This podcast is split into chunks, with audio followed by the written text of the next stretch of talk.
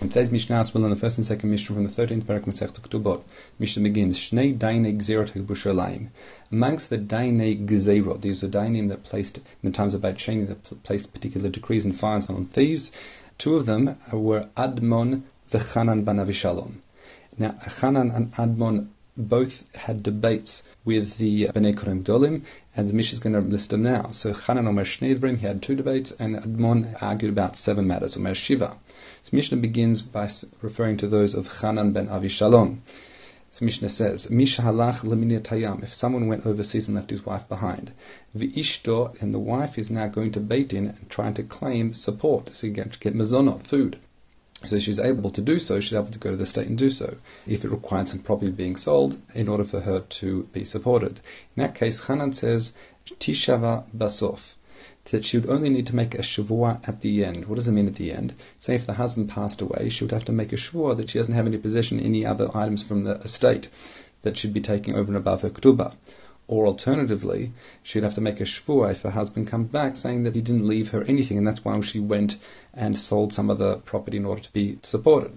However, v'amru Tishaba Batkhila, but she doesn't need to make a shvuah from the outset. However, nechlaku alav B'nei Kohen Gadolim, the sons of Kuningudolim, they actually disagreed, and they said, no, V'amru Tishaba Batkhila Ubasof, she would have to make a shvuah at the beginning as well as the end.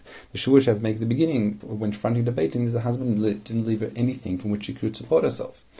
Amar Rabbi Dosa ben Harkinas k'di rahim. Rabbi Dosa ben Harkinas actually agreed with the B'nei Kohen Gadolim. However, Amar Rabbi Yochanan ben Zakkai, he says no. Yafe Amar Chanan, he actually agreed with Chanan, Rabbi Yochanan ben Zakkai that is, and he said lo tishava ela basof, such as she would only have to make a shvuah at the end. And that indeed is a halacha.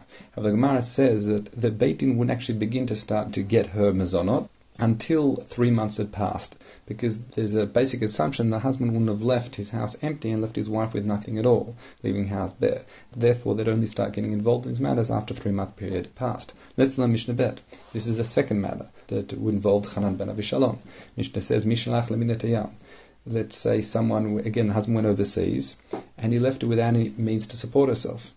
The Amadechad, and one person voluntarily stepped up, upines et ishto, and started supporting this woman. Importantly, the husband didn't ask him to do so, and when he was supporting her, the woman didn't actually come to him to loan any money. In that situation, the Mishnah says, Chanan Omer, Ibed et maotav. This man, he may have done a nice thing by supporting the wife, but he will not be recompensed. He cannot claim any money back. He's simply lost his money. Importantly, if she actually went to him and took out a loan, then the husband will have to pay it back. That's why, in the beginning, I explained that he'd simply volunteered of his own accord to start supporting the wife.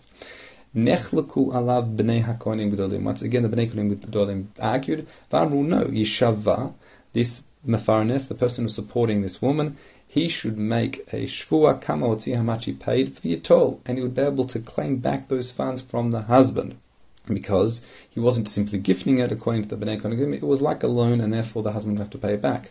Amar Rabbi Dosa ben Harkinas, once again Rabbi Dosa ben Harkinas agreed k'di rahim with the B'nei Kohen Gadolim, and once again Amar Rabbi Yochanan ben Zakkai, Rabbi Yochanan ben Zakkai says no, Yafe Amar Chanan, he says he sides with Chanan. Why? He niach maotav al keren hatsvi, because this person who voluntarily stood up and gave the money, it was equivalent to him simply placing them on the horn of a deer. What does that mean, on the horn of a deer? It's like a mashal here, that a tzvi is a deer, is very light-footed, it can just sprint and run off, and it'll be very hard to catch. So too, by simply placing this money down, it's as if you place on the horn of the deer that is effectively mafkir them, it's effectively made them hefkir and ownless. So too, by this man getting involved without being asked to do so, and supporting this woman, he is basically as if he's thrown his money away and made it hefkir. Those are the Mishnah today.